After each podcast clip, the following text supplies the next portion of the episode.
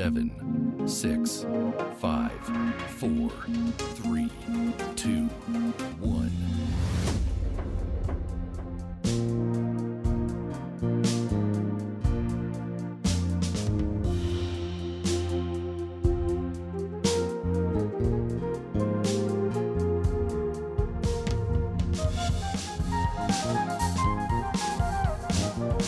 Herkese merhabalar.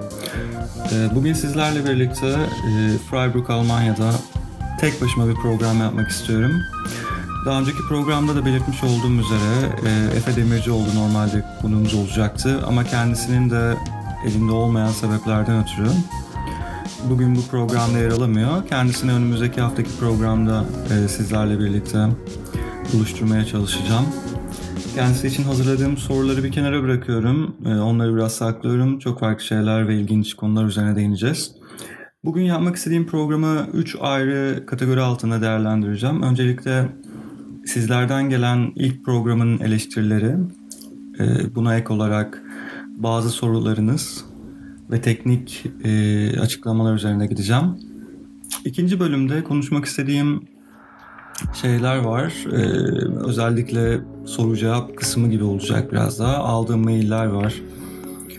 Ee, üçüncü bölümde ise dikkatinizi çekmek istediğim bazı konular var. Gündem oldukça fazla. Bu biraz e, tiyatronun ilk sahnesi gibi sizlerle benim baş başa olacağım. Sizi olabildiğince sıkmamaya çalışacağım bir program olacak. Ee, öncelikle şuradan başlayalım. Ee, ben bu podcast'i yapmaktaki amacımı tekrardan nitelendirmek istiyorum çünkü gelen en büyük soru ve öz eleştirilerden bir tanesi e, sen kimsin ve neden böyle bir şey yapıyorsun? Evet bu konuda haklısınız. Biraz kendimden bahsedeyim. Ben Oğuzcan Karagöz, 30 yaşındayım. Almanya'nın Freiburg şehrinde doktora yapıyorum ve özellikle çalıştığım şey e, gezegen jeolojisi ve gezegen tektoniği e, ve Mars üzerinde çalışıyorum. Burada bütün e, farklı disiplinler olmasına rağmen neden böyle bir şey seçtiğimin konusuna detaylı olarak geleceğim. Bu programı yapmaktaki amacım e, biraz daha olsun. Programı ilk başta başladığımızda çok daha dağınık bir konsept üzerinden sizlere lanse ettik. Bu bir yanlıştı esasında. Dediğim gibi bizler de mükemmel yayıncılar veya yayın akış editörleri üzerine bir, bir şey değiliz yani. Yayının nasıl akacağını bilmiyoruz. Ee, ben de öğreniyorum sizler gibi. Ee, deneyimlerimi, bilgilerimi ve çok daha önemlisi e, bir şekilde kendimi de geliştirebileceğim bir ortamı sizlerle birlikte paylaşıyorum. Ee, aldığım sorular, eleştiriler ve farklı yaklaşımlar, beğenenler, beğenmeyenler e, gibisinden dönüp baktığım zaman güzel bir yere doğru gideceğini düşünüyorum programın. Öyle söyleyeyim. Ee, dediğim gibi ben Oğuzcan Karagöz. Bir şeyler yapmaya çalışıyorum. Gezegen jeolojisi üzerine çalışıyorum. Ee, Mars'ın tektoniği üzerine daha spesifik tanıtayım. Daha Mars'ın da e, tektoniği üzerine çalışıyorum. Mars nasıl oluştu? Nasıl bir gezegendir? Ee, Mars'ın oluşumundaki etkenler nelerdir? E, kafanızda canlanan ilk sorulardan bir tanesi Mars'ta hayat var mı? Su var mı? Evet su kesinlikle var ama bildiğimiz su değil. E, Mars'ta hayat var mı? Evet Mars'ta hayat vardı geçmiş zamanda ama bu hayat e, kalıntılarının izlerini biz şu anda görebiliyoruz. Bunun son bulmasındaki en büyük etkenlerden bir tanesi tektonik dediğimiz e, bir gezegenin yaşam belirtilerinden en önemlisi olan e, dinamiğini, hareketlerini inceleyen bilim dalı bu. E, Mars tektonizmasının durması ve buna neden durduğunu ve ne gibi etkenlerle yavaşladığını anlayabilmek adına e, biraz olsun e, doğal bilimlerin tarihine bakıp onları nitelendirmek ve e, acaba dünyaya da böyle bir şey olabilir mi? Bizim dünyamızda şu anda döndüğü hızdan daha yavaşlar mı, daha fazla hızlanır mı? Veya bu teknolojima biter mi? Çünkü bu teknolojimanın bitmesi bir gezegenin yok olması anlamına geliyor. En büyük e, etkenlerden bir tanesi tektonizma. Volkanların patlamasından tutun, iklim değişikliklerinden tutun. E, bizler sonuçta batmayan bir gemi parçası gibi düşünün. E, bir şeyin üzerine yüzüyoruz. Ama o gemiyi e, bir şekilde devam etmesine, e, süreklenmesine neden olan şey ise alt taraftaki suyun ittirme kuvveti. Bu suyun ittirme kuvveti de dünyanın kendisi oluyor. Bunun tarihte farklı örneklerini görmüş bulunmaktayız. Jeoloji tarihiyle ilgilenen arkadaşlar e, beni çok yakından anlayacaklardır. Kar topu dünya dediğimiz, dünyanın komple bir kardan topa dönüştüğü e, ile ilgili yapılan çalışmalar ve hipotezler var. Bunları da dünya yine kendi aktif tektonizması ile birlikte oluşturduğu problemi tekrardan çözebiliyor. Bu tektonizmayı yeniden aktif hale getiriyor. Volkanlar patlamaya başlıyor. Karbondioksit salınımları ile birlikte atmosferine yeniden e, en stabil hale döndürebiliyor. Bunlar dediğim gibi her gezegende olan farklı zamandaki e, etkenler. Ben biraz daha detaya, yani bir tık daha detaya ineyim. Şöyle bir şey söyleyeyim. Özellikle gezegenlere bakabildiğimiz e, veriler şu anda uydu verileri. Bu uydu verilerinin el verdiğince e, iyi, belki de dünyadan çok daha iyi yüksek çözünürlükte veriler. Bu çözünürlükteki verilerle gördüğümüz morfometrik unsurları değerlendirerek bu unsurların nasıl oluştuğunu, bu unsurları nitelendiren e, dinamik etkenlerin eski zaman dilimleri içerisinde ne gibi etkilerde bulunup e, olduğunu anlamaya çalışıyoruz. Genel anlamda büyük bir kaset var. Biz bu kaseti ufak ufak ufak ufak kesilmiş bantlarla bir araya getirip geri sarıyoruz. Benim özellikle ilgilendiğim alan bu. Bunun dışında farklı disiplinler içerisinde yer aldım. Ee, İzmirli bir e, işçi ailenin çocuğu olarak doğdum. Kendim e, ilk başta konservatuara hazırlanmama rağmen sonradan e, kazanamadım. iki kere konservatuara girdim. Kazanamadım. Kendimi bir anda Manisa'da jeoteknik e, yüksek okulunda buldum. Çok şanslıydım. Hocalarımdan bir tanesi kendisini geçen sene kaybettik. Kenan Yalnız. E, Türkiye özellikle ofiyolikleri üzerine çok önemli bir insandı kendisi. O beni doğru bir yönlendirmeyle e, bak bu böyle bir, bir bilim var ve bu bilim esasında bütün herkesin gördüğü ama hiçbir zaman anlamlandıramadığı şeylere bir çözüm buluyor. Sen doğanın bir parçası oluyorsun ve yaşamın ve yaşamanın nitelendirildiği noktada insanların anlayamadığı ve cevaplayamadığı soruları cevaplayabiliyorsun gibi bir yetiyi bana kazandırmakta önemli bir etken oldu. Ve beni Muğla Üniversitesi'ne yönlendirdi. Ee, Birçok e, farklı şeyler var bu konuyla ilgili. Muğla'da nasıl bir eğitim alabilirsin diye etkenler falan var e, etrafımdan. Yani iyi bir üniversite değil ne yapacaksın orada diyen insanlar oldu. Ama iyi ki de Muğla Üniversitesi'ne gittiğimi söyleyebilirim. Şu açıdan söyleyebilirim. Çünkü öncelikle çok az bir öğrenci kitlesiyle çok daha e, yoğun ve e, üzerine düşülebilen bir eğitim aldım. Dün de, e, dün diyorum, geçen hafta da Anıl'ın e, dediği gibi esasına gittiğiniz üniversitenin ismi değil, içindeki insanların kalitesi, neler ürettikleri, ne üzerine çalıştıkları çok önemli. E, bu nedenle orada bulundum. E, hocalarımın da doğru yönlendirmesiyle e, iki tane staj yapmak unsuruyla birlikte farklı yerlere gittim. Bunlardan bir tanesi Institute for Planetology, Münster'de bulunan e, Planetary Geology Enstitüsü. Diğeri Alman Uzay Ajansı'nda staj yaptım. Farklı araçlar öğrendim, farklı yöntemler, yaklaşım metotları öğrendim. E, jeologlar bunu çok iyi bilecektir. Gezegen haritalamak, yani bir arazi haritalama çıktığınız zaman, bir haritalama yapacağınız zaman e, gördüğünüzü haritalamak, dokunduğunuzu haritalamak çok çok daha kolay. Ama ona sadece görerek ve monokrom e, izlenimlerle bakarak uzaktan algılama yöntemleri kullanarak haritalama yapmak çok daha zor. Bu teknikleri öğrendim. E, burada biraz daha kendimi anlatarak sizi sıkmak istemiyorum. Soru cevap şeklinde gidelim. Bazı mailler aldım. Bu arada şunu da belirteyim hemen. E, bu çok önemli bence. E, kimsenin de hakkını yemek istemiyorum. E, girişi şu şekilde yapabilirim.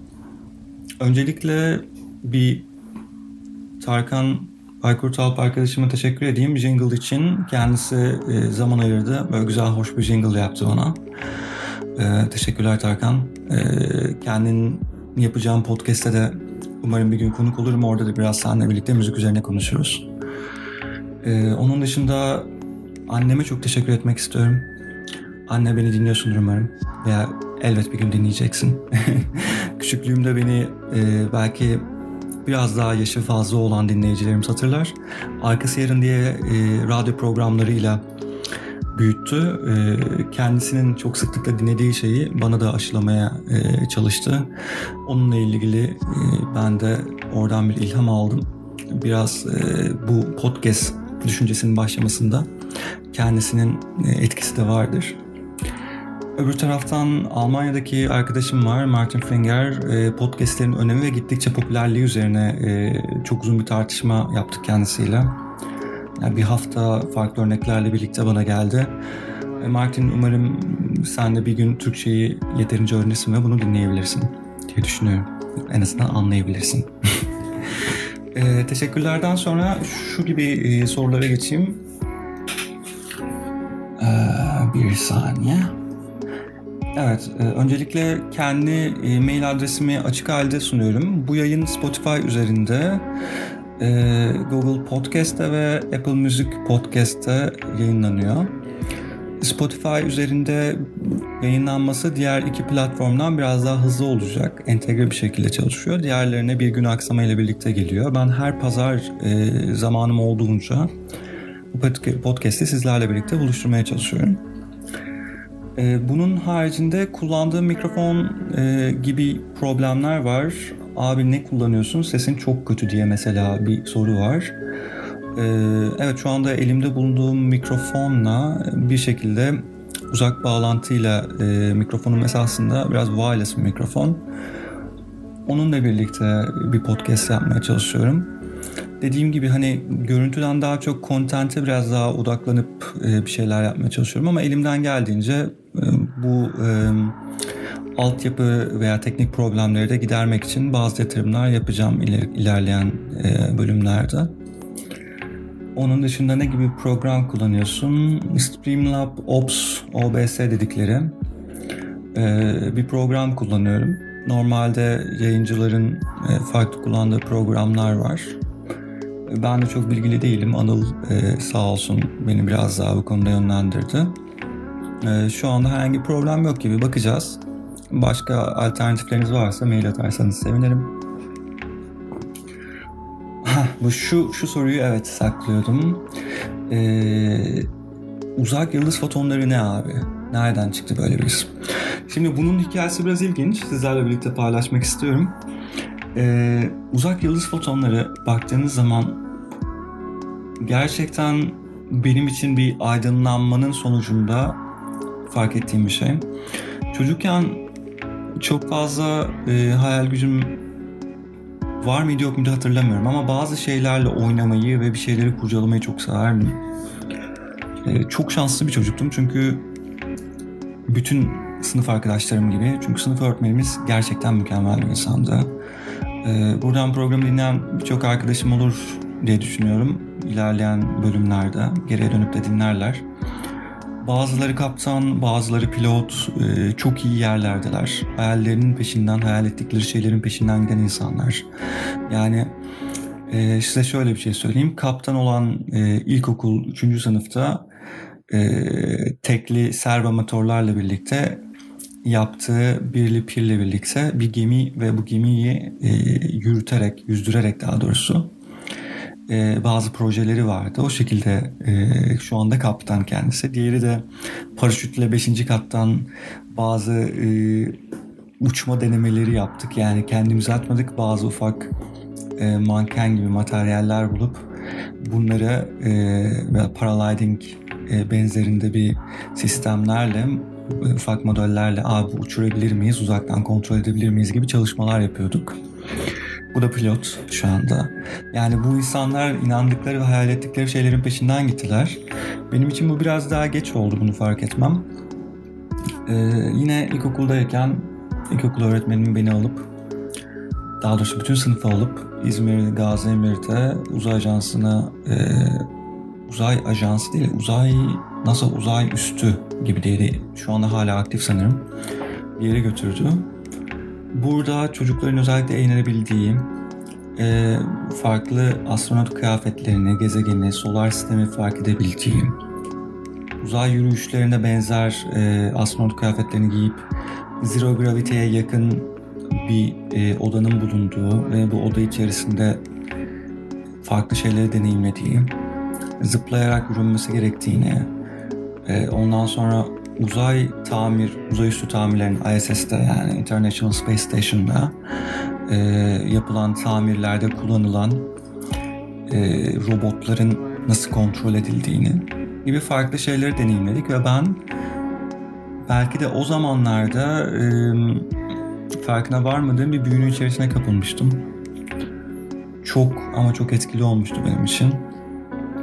Sonrasında bir sürü kitaplar, e, ansiklopediler karıştırarak bizim zamanımızda büyük böyle kocaman meydanlı Ruslar vardı. Her şey Wikipedia'dan ibaret değildi. Onların içerisinde aa Merkür diye bir gezegen var. Bu peki Merkür nedir, ne değildir diye okumaya başladım. Fotoğraflarına baktım. E, ilgimi gittikçe çekti. Sonra tabii ki biraz daha yaşım ilerledikçe farklı yerlere kaydım. E, ama şunu çok iyi hatırlıyorum. Üniversiteye geldiğim zaman Muğla'ya e, bir aydınlanma oldu bende. Bu aydınlanma öncelikle e, sanırım Yağmur'un ve müziğin bende çok etkisi var. Üniversitenin ön tarafına çıktım. E, üniversitenin ön tarafına çıktım. Dediğim karşımda böyle Muğla Üniversitesi'ni bilen arkadaşlar bilirler. Euro yaşlı kireç taşları vardır. Euro yaşlı kireç taşlarına bakarken bir anda kulağımda Yanti müzik dinliyorum. Yağmur yağıyor. E, aklıma direkt bir Fransız atasözü geldi. Yıldızlara ulaşamazsınız ama onlar size karanlık gecelerde yol gösterir. Yıldızlara ulaşmanız da gerekmez ama e, bunlar tıpkı hayalleriniz gibidir. Orada parlarlar. Siz hayal ettiğiniz şeyler boyunca yaşamaya devam edersiniz. Onlara ulaşmaya çalışırken başınıza gelen şeyler deneyimleriniz ve edindiğiniz tecrübelerinizdir. Bunlar sizi bir yere getirir. Ben bu sözü çok daha önceden duymuştum. Yaklaşık 2-3 sene öncesinden. Öyle bir söz tekrardan aklıma geldi düşünürken bir anda şunun farkına vardım. Esasında yıldız diye adlandırdığım şey e, geçmişe baktığım ve bunu sadece bir noktada yani şu anda gördüğüm bir yansıma. Sonuçta gökyüzüne çok bakan insanlar değiliz. Bu da bir problem. Önümüze bakıyoruz sağımıza özellikle şu aralar telefonlarımıza, ekranlarımıza çok bakıyoruz ama kafamızı kaldırıp gökyüzüne ne yazık ki bakmıyoruz. Gökyüzüne baktığımızda gördüğümüz şey gelecek hayalleri ama esasında geçmiş. Gelecek hayalleri kurarak belki uzaya çıkmak gibi bir hayal kurarak esasında geçmişte parlayan yıldızlara bakıyoruz. Ben de bu nedenle uzak yıldız fotonları e, ismini vermek istedim. Belki biraz daha geçmişten ders alıp hayallerimizi gelecekte şekillendirebiliriz. Bu programda da bunun bir e, genel konuşma ve kültürü olabilir. Yani vizyonu demek istemem. Vizyon kelimesini hiç sevmem. Kültürü olabilir diye düşündüm. Ve bence bilim denen şeyin de böyle ilerlemesi lazım. Bunu da e, ilk tartışmadan ortaya çıkardım. E, neyse üçüncü soruya geçeyim. Üçüncü soru abi podcast çok uzun, sıkıcı değil ama çok uzun. Evet kesinlikle farkındayım. E, podcast yeterince yani olması gerektiğinden çok daha fazla uzun. Bu nedenle böyle bir tartışmayla birlikte e, şöyle bir karar aldım. 1 saat 15 dakika maksimum olarak podcast'i nitelendirdik. Bundan sonra öyle yapacağız. E, yayın akışlarını biraz daha profesyonel yapmaya çalışacağız. Yapıcı eleştirilerde şöyle bir şey var. Farklı şeyler de yapabilir misiniz? Mesela sadece jeoloji değil de biraz daha popüler kültür olabilir mi? Ee, popüler kültür evet olabilir. Biraz konuşabiliriz ama e, tekrar söylüyorum. Uzak yıldız fotonlarının amacı gezegen ve gezegen jeolojisini esasında kafamızı kaldırımıza baktığımız ve gördüğümüz bu solar sistemin içerisindeki bütün gezegenleri siz değerli dinleyicilerimizle birlikte değerlendirmek, paylaşmak, popüler kültürden örnekleri ve uygulamalarını, belki bazı makaleleri e, de bunun içerisine katarak sizlerle birlikte değerlendirmek olabilir. Abi SpaceX, evet bugün evet SpaceX ve SpaceX hakkında ne düşünüyorsun? SpaceX hakkında e, düşüncelerim var onları belirteceğim. Onunla birlikte belirtmek istediğim başka şeyler de var. Onları söyleyeceğim. E, birkaç tane güzel haber var.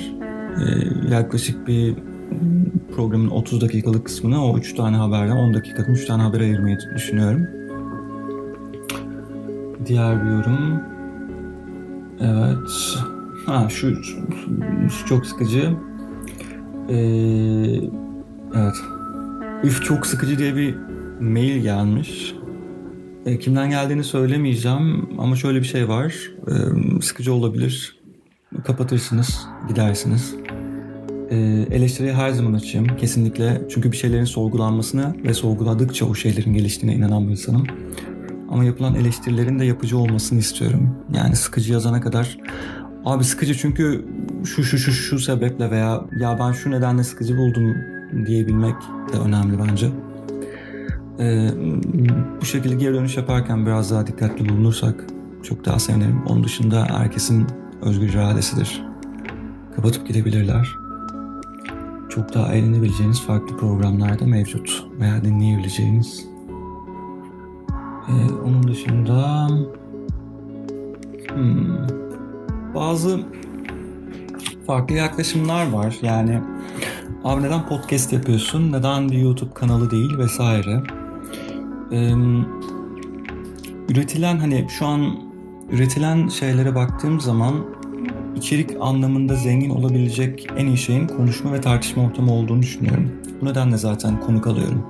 Ben bir şeyleri anlatsam çok bir e, size bir şey geçeceğini düşünmüyorum yani öyle söyleyeyim.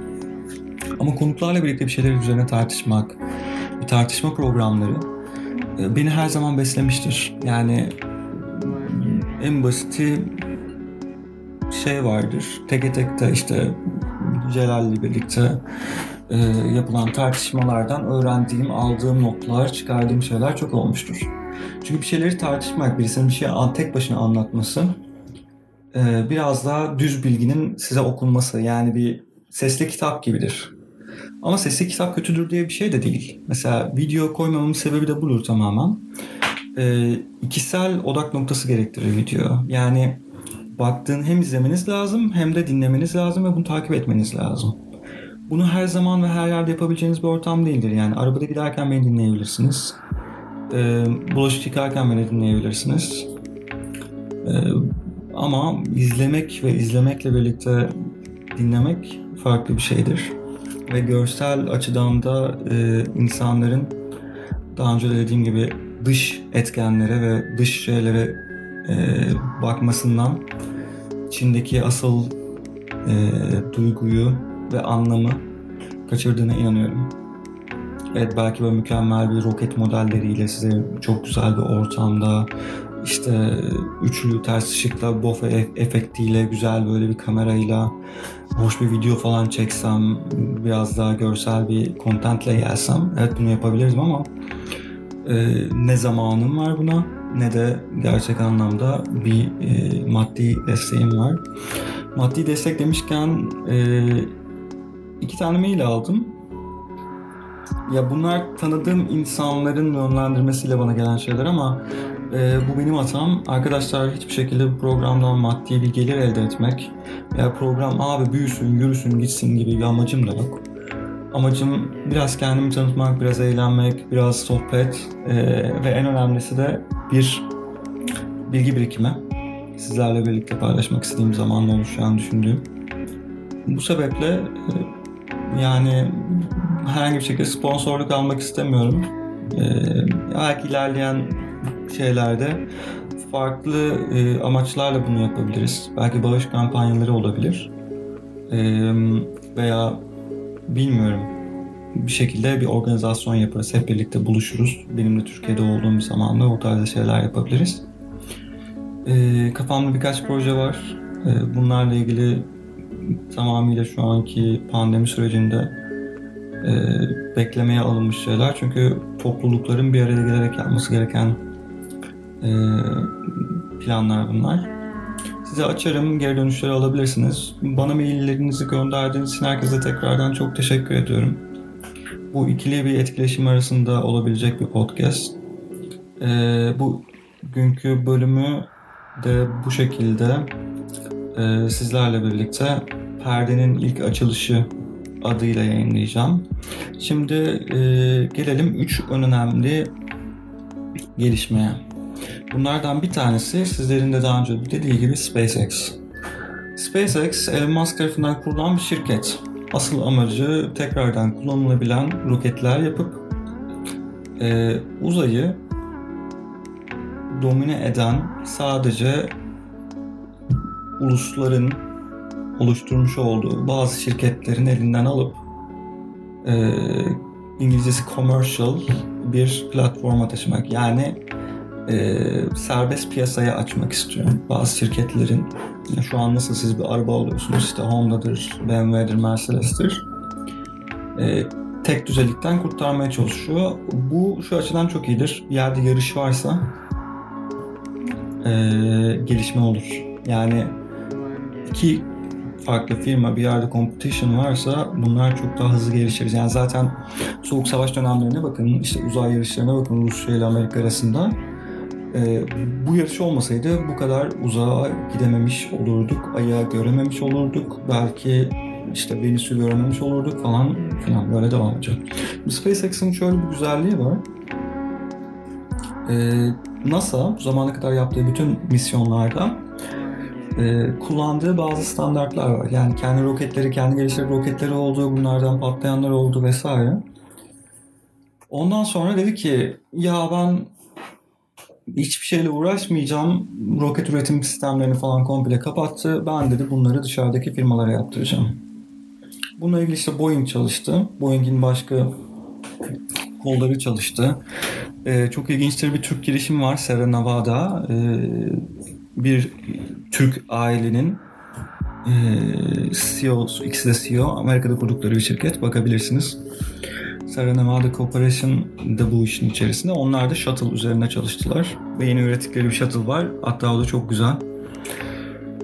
Ve genel olarak yapılan bütün misyonlarda, e, uzay şeylerinde, e, girişlerde e, Soyuz roketi kullanıldı. Rus yapım bir roket.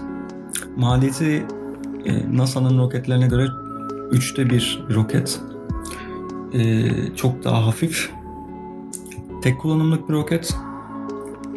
Ama e, problemsiz, hani saat gibi işleyen bir makine diyebiliriz.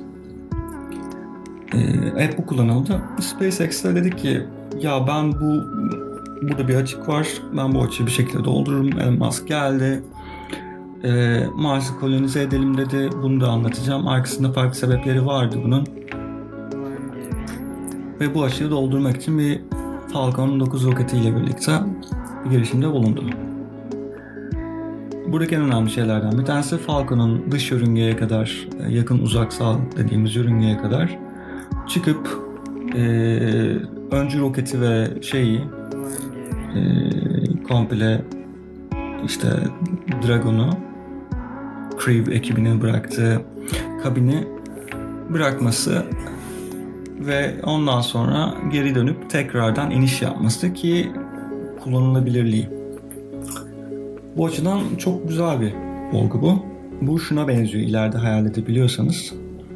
Ee, belki bir günde üç kere veya dört kere Mars'a veya başka gezegenlere gidip gelebilen roket sistemleri olacak.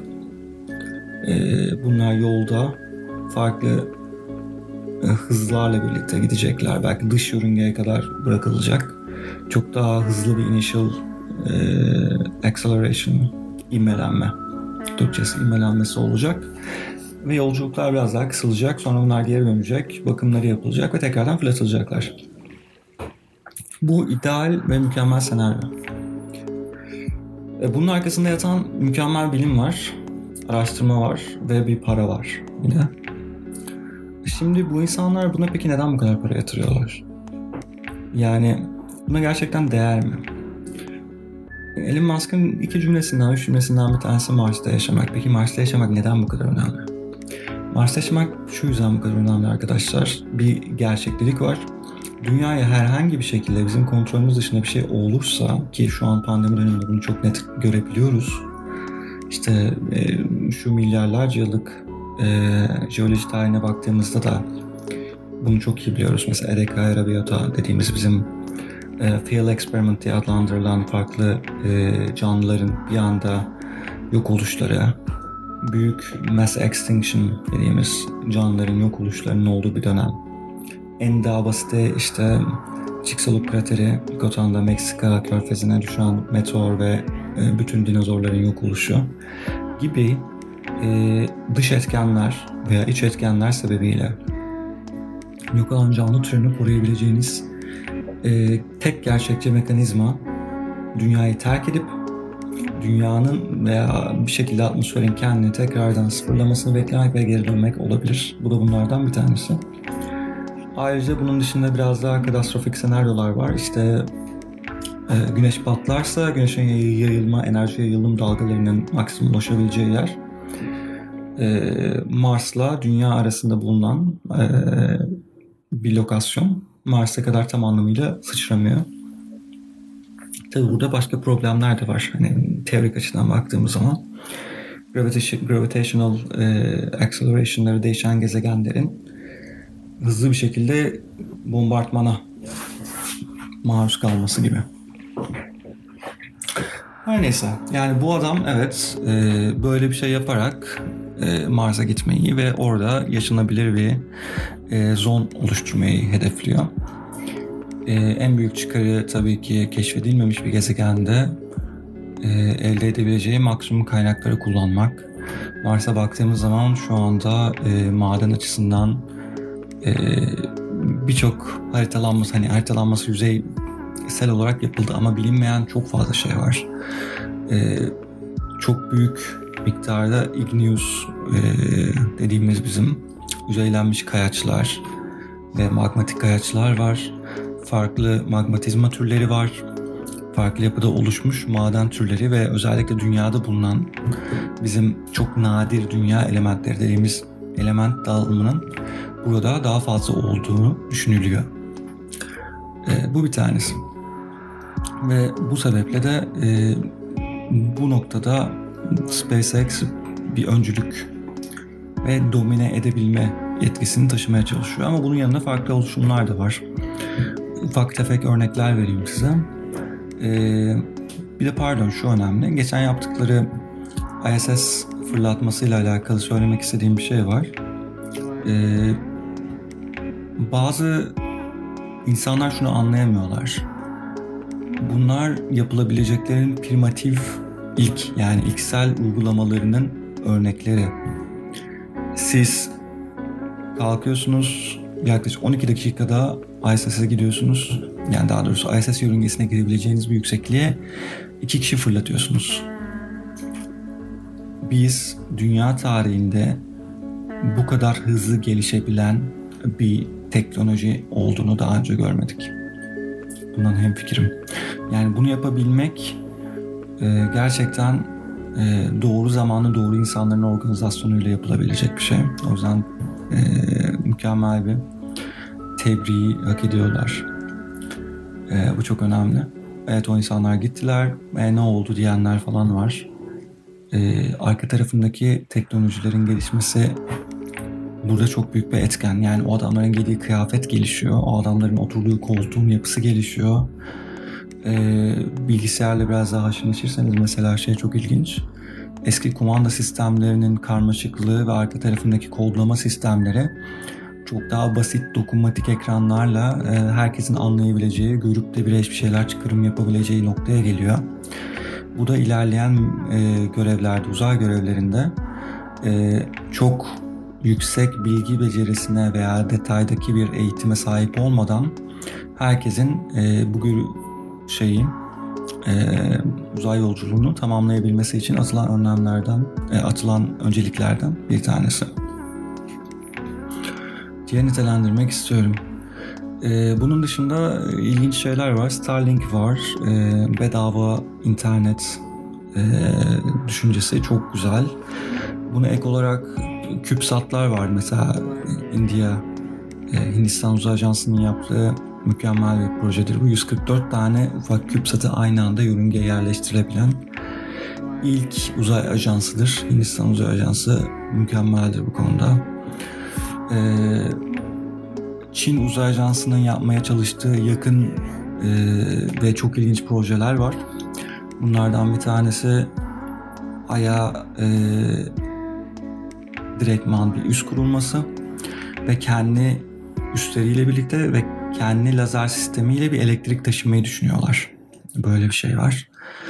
Ee, bunun dışında dünyadan bir lazerle birlikte Ay'a evet bir sabit bir şekilde elektrik taşıyacaklar. Ee, ve bununla birlikte bir üst kurulacak. En büyük sıkıntılardan bir tanesi çünkü elektrik. Japon uzay ajansının geliştirdiği çok daha farklı bir yöntem var. O da ayın mesela ekvatoryal e, düzlemi üzerinde. Çünkü ayda bir tidal lock dediğimiz bir hareket var. Ay bir şekilde kilitlenmiştir. Yani baktığınız zaman sürekli bir yüzüne bakıyorsunuz. E, Pink Floyd dinleyenlere Dark Side of the Moon'dan bunu hatırlayabilir. Yani arka tarafında karanlık yüzü var. O karanlık yüzü tamamıyla karanlık.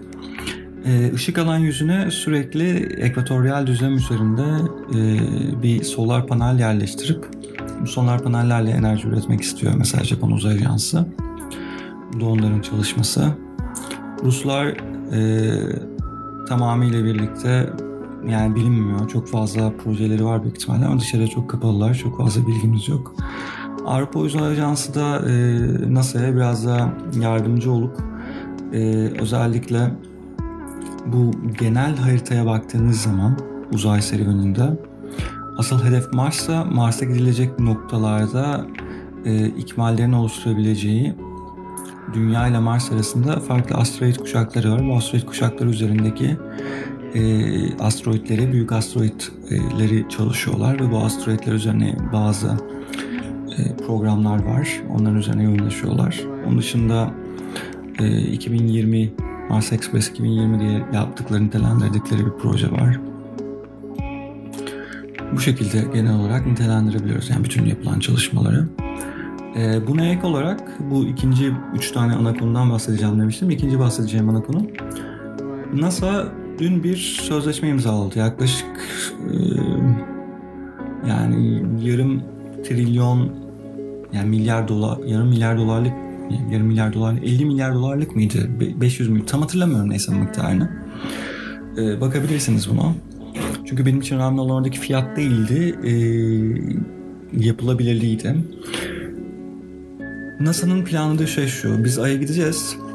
Bizim elimizde neyimiz var? ISS'imiz var. Yani International Space Station. Biz dediler ki bunun aynısından gidelim Ay'a bir tane kuralım. Ay'ın yakın, yakınsak yörüngesi içerisine bir tane bundan koyalım. Bu da bize şöyle bir şey de avantaj sunar dediler. Ay'a her seferinde travel edeceğimizde ee, git gel hani yapmak ve bir şeyleri land etmek çok daha zor.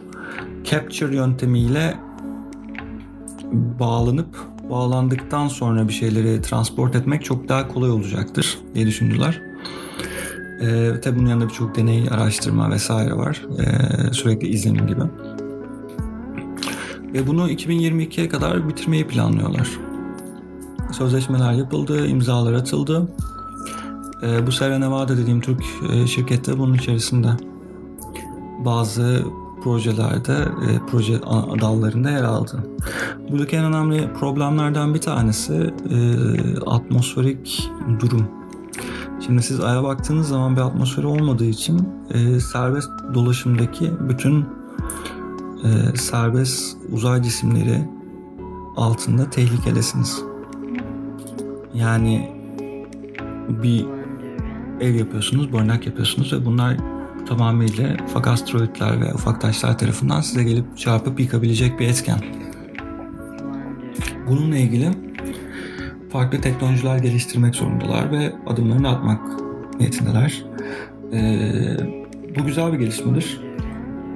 Çünkü artık sadece International Space Station'a değil, aynı zamanda büyük ihtimalle Mars Uzay Ajansı'na da artık Mars Uzay İstasyonu'na da e, kurulursa astronotlar gönderilir. Bu astronotlar gerekli eğitimleri alır, gerekli sampling işlemleri yapılabilir. Uzaktan kontrollü robotlarla birlikte belki inşaatlar buradan yapılabilir. Ee, herhangi Mars yüzeyine bir insan inmeden. Çünkü yüzeyde durmak bir problem. Yer çekiminden ötürü. Bir de diğer cisimlerden ötürü e, bize çarpabilecek cisimlerden ötürü çok büyük bir risk. Yani ölümünüz çok rahat. Öyle adlandırabilirim. Çok da iç açıcı olmadı ama. E, böyle bir şey var. Bizim açımızdan da ayrı bir önüme sahip. E, bir çünkü pioneering yani öncü misyon diye bir şey ortaya çıkartıyorsunuz. Bu öncü misyonun alt misyonları da oluyor. Çünkü oraya bir şey yapacaksınız, bir inşaat yapacaksınız. Bu demek oluyor ki yeni uydular gidecek, yeni roverlar gidecek, daha yeni datalar gelecek. Bu datalarla birlikte biz e, ayın iç yapısını oluşumu biraz daha nitelendirebileceğiz. Ayın oluşumuyla ilgili e, genel senaryoyu bilmeyen arkadaşlar için şöyle bir şey anlatayım. E, bundan yaklaşık 4,5 milyar yıl önce Dünya ile Venüs arasında yer alan orbital e, düzlem içerisinde Mars boyutunda Tia adı verilen hipotetik bir gezegen olduğu, bu gezegenin herhangi bir e, yer çekimi değişkenliği etkisinde giderek dünyaya yaklaştığı ve dünyanın ilksel kabuğunu tam oluşturmadan dünyaya çarptığı ve hatta Moğol iskamötesine geçerek buradaki dünyadaki bazı e, kayaç ve farklı türevdeki gerek igneous, volkanik veya işte platonik materyalleri kopardığı ve bunları tamamen uzaya saçtığı ve bu uzaya saçılan parçaların zamanla kendi e, kütlesel çekim kuvvetiyle bir araya geldiği ve ayı oluşturduğu hipotezi e, sunulmakta. Bu en büyük, en gerçekçi ve e, modellendiğinde birbirine yakın bir hipotez. Bunun kanıtları da aydan alınan e, bazı kayaç örneklerinin dünyadan alınan bazı kayaç örnekleriyle uyuşması hem yaş açısından hem de e, kimyasal izotop izotoplarına bakılarak yapıldığı zaman e, alınan örnekler sonucunda birbirlerine benzer gözükmeleri. Farklı gezegenlerde bu böyle değil. Bunları birlikte göremiyoruz. E, bu açıdan çok daha önemli. Tabii dediğim gibi ayın biz daha bir yüzünü görüyoruz. Bir de görünmeyen diğer yüzünde uydularla görebiliyoruz. Fakat e, insanın bulunması, insanın orada bir şekilde hareketlerde bulunması çok daha farklı. E, bunun dışında da şöyle bir konu var. Bir diğer üçüncü konu. Biz insanoğlu olarak gezegen deyince ne anlıyoruz?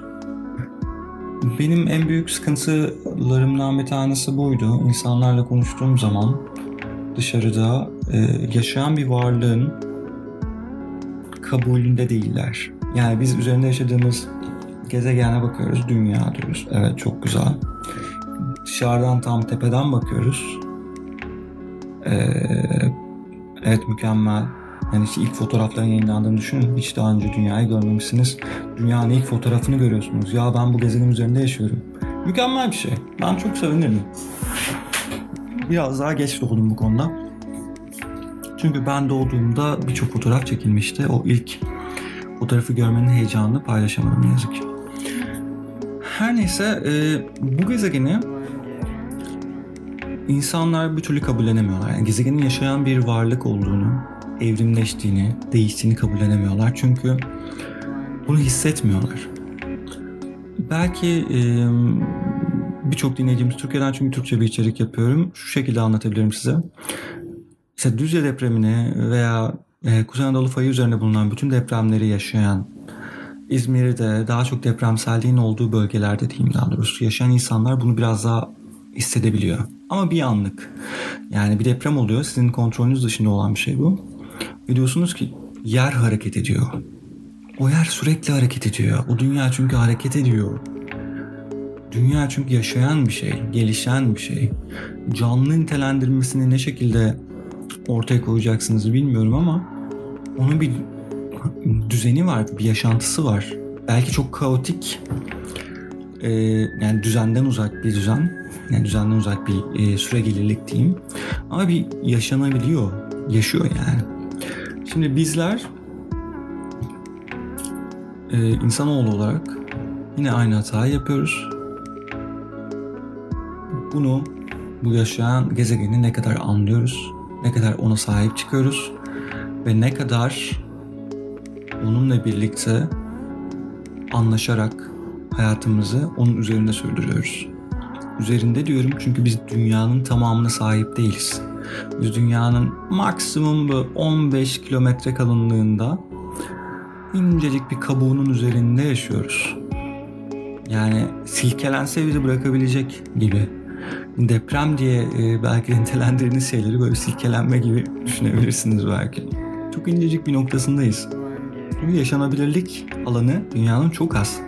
Bu minnacık bir yaşanabilirlik alan üzerinde bu kadar fazla artan nüfus, kontrolsüz nüfuslanma, kontrolsüz e, tüketim, üretim, gereksiz üretim, yanlış yatırımlar, yanlış yaklaşımlar, birbirini katletmek isteyen insanlar ve savaşlar vesaire vesaire. Arkadaşlar, şunun farkında olalım. Bizler bilginin ve düşüncenin kaynağıyız diye düşünüyoruz. Evet, öyleyiz. Aklın, bilimin ve benliğin sahipleri bizleriz. Ama üzerinde yaşadığımız gezegeni tam anlamıyla ne kadar anlayabildik sorusunun yanıtı milattan önceden başlıyor ve hala daha devam ediyor. Ucu açık bir soru ve biz bunu nitelendiremiyoruz. Ve görünen o ki şu anda hala daha soğuk füzyonu bulamadık. Bu nedenle başka bir gezegene de bir yolculuğa çıkamayacağız. O nedenle e, birçok uzay e, planı, Mars'a taşınma, Ay'a taşınma, burada yaşanabilir bir ortam kurma ön planda olsa da öncelikle belki yaşadığımız gezegene sahip çıkma bunlardan e, çok daha önemlisi. Onu anlama, ona sahip çıkma. Onun ne gibi davranırsak, ne gibi yanıt verebileceğini nitelendirebilme. Tarihini biraz daha anlayabilme çok önemli. Bu bağlamda da biz e, jeologlara veya doğa bilimleriyle uğraşan insanlara çok büyük bir önem düşüyor. Çok büyük bir elzem bir önem e, görev düşüyor. Onun için bu noktada e, herkesin dikkatini çekmek, biraz daha onları bilgilendirmek e, çok büyük bir görev bizler için. Yani bakıyorum mükemmel bir gezegenimiz var. Masmavi. Oksijenimiz var. Nefes alabiliyoruz. Öbür tarafta yani ben Mars çalışıyorum.